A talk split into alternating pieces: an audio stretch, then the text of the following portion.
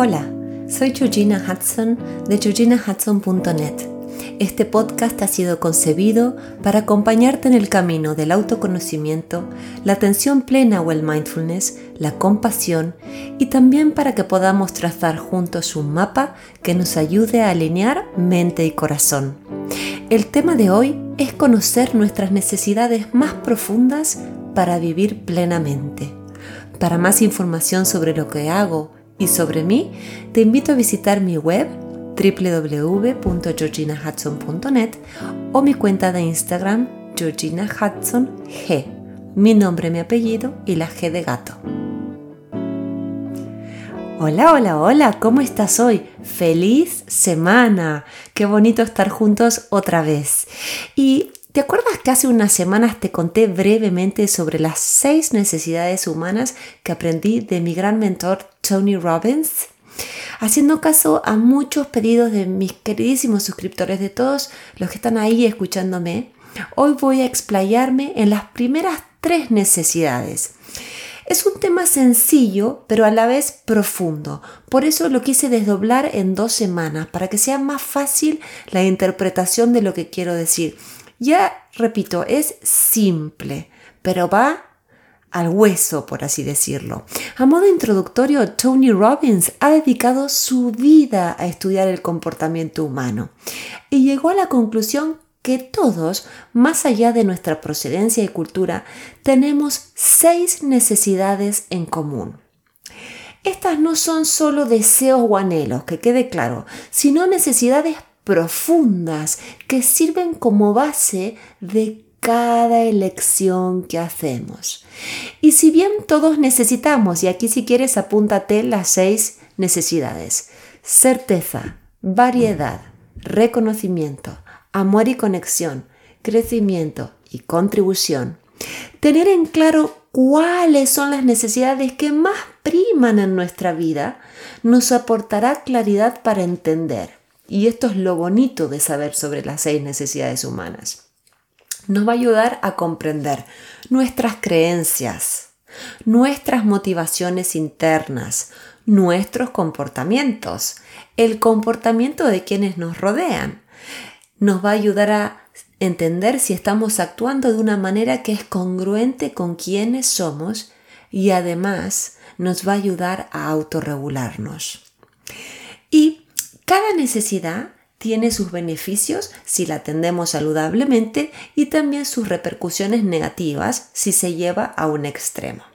Te convido mi punto de vista de las primeras tres necesidades ahora y como te decía la próxima semana seguiré con las últimas tres. Entonces, volvamos. La primera necesidad es la certeza. Esta está relacionada con moverse en ambientes donde nos sentimos seguros, con las rutinas, con lo predecible, con la planificación y al orden. Llevada esta necesidad a un extremo pueden pasar varias cosas. A ver, déjame darte algunos ejemplos. Eh, puedes sentirte, por ejemplo, agobiado o agobiada a la mínima pérdida de control en lo que haces. Entonces tú tienes tu rutina y de alguna manera algo se salió de su lugar y se te cae la estantería, ¿no? También puedes sentirte inseguro o insegura al salir de tu zona de confort cuando es necesario emprender nuevos proyectos y estudios. Entonces, ¿cómo evitar que la necesidad de certeza se convierta en un impedimento en nuestra evolución? Porque, vamos a decir la verdad, todos necesitamos sentirnos seguros, todos necesitamos sentir que tenemos un techo sobre nuestra cabeza y que tenemos comida sobre la mesa. O sea, es una necesidad muy humana. Pero tenemos que evitar que aferrarnos tanto a la seguridad y a la certeza impida nuestro crecimiento. Entonces, ¿qué hacer? Podemos desafiarnos poco a poco, dando pequeños pasos hacia adelante y también atreviéndonos a salir de lo conocido un día a la vez. Una cosa que yo recomiendo mucho a mis clientes con, con una gran necesidad de certeza es ir entrando o creando espacios donde sabemos que nos sentiremos bien y cuidados. Sabes, evita todos los lugares donde la vibra no esté alineada con la tuya y ve aquellos lugares donde te vas a sentir a gusto. Entonces puedes ir incursionando en esos lugares donde te sentirás bien recibida o recibido. La segunda necesidad es la de la variedad. Esta está relacionada a nuestro deseo de desafíos, de adrenalina, de velocidad y de las mariposas en la panza que traen los cambios. ¿Mm? A las personas que los mueven esta necesidad los caracteriza la extroversión, disfrutan conocer gente nueva y también lanzarse a la aventura, a experiencias desconocidas, ¿verdad? ¿Qué pasa? Como la necesidad anterior, a todos nos gusta la variedad porque nos aburrimos de tanta rutina, pero llevada la variedad a un extremo, se puede terminar dejando las cosas a media o sentirse aburrida prontamente en el trabajo, la carrera y hasta en las relaciones que tienes.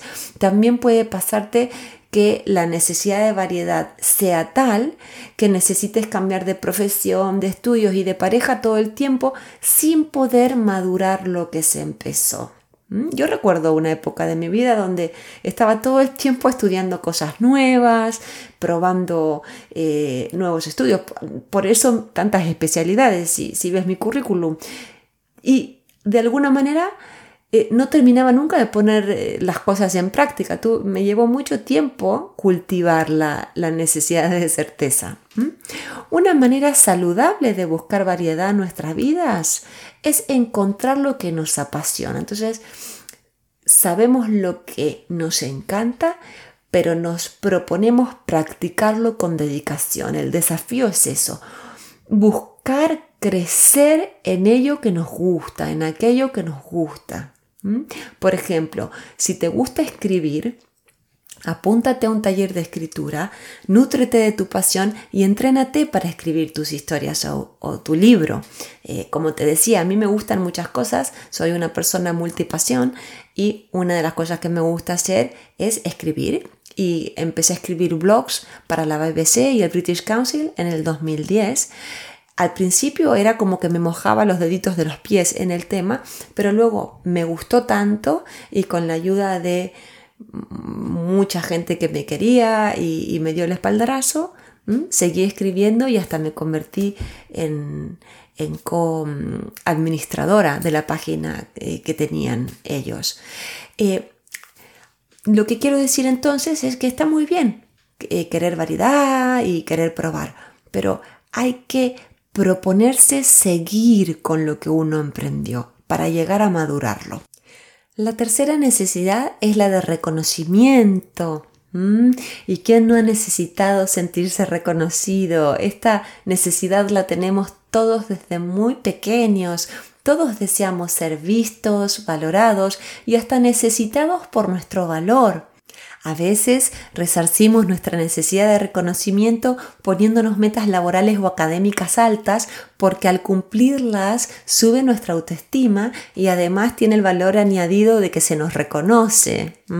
Otras veces hasta nos involucramos en alguna causa, ONG o asociación donde nos nutre ser apreciados. El problema con llevar la necesidad de reconocimiento a un extremo es que decaiga nuestra autovaloración porque tenemos la mirada muy puesta en el reconocimiento ajeno. Y sumado a esto, si nuestra valía va a depender exclusivamente de la mirada de la afuera, corremos el riesgo de desconectarnos con quienes somos y qué queremos realmente. Si el reconocimiento exterior es la única vertiente que tenemos para sentir que valemos lo suficiente, podemos terminar obsesionándonos con complacer a los demás. Y voy a decir algo fuerte, y hasta chantajearlos emocionalmente. Seguramente has escuchado alguna vez algo como, ay, yo lo doy todo, pero no eres capaz de verlo, o en esta casa nadie me valora. ¿verdad? Son frases como muy comunes, ¿no? De gente que da mucho, pero que necesita ser reconocido. Y cuando falta eso, siente como un vacío interior. Entonces, para evitar caer en el lado negativo de la necesidad de reconocimiento, que es, como dije al principio, algo tan primordial para todos, podemos trabajar de manera voluntaria y desinteresada donde más seamos necesitados.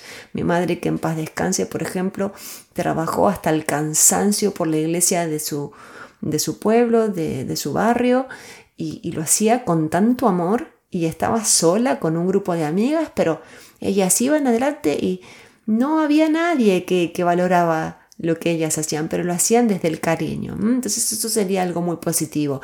También podemos elegir ser influencias positivas e inspiradoras en nuestros quehaceres cotidianos, en nuestros trabajos y en nuestros estudios y se me vienen a la cabeza algunos clientes que tengo, pero imagínate que te has propuesto llevar adelante un equipo. Eso es genial, ¿no? Pero hazlo siempre con humildad, hazlo con tolerancia, con respeto y con curiosidad por el resto de tus compañeros. ¿Sabes?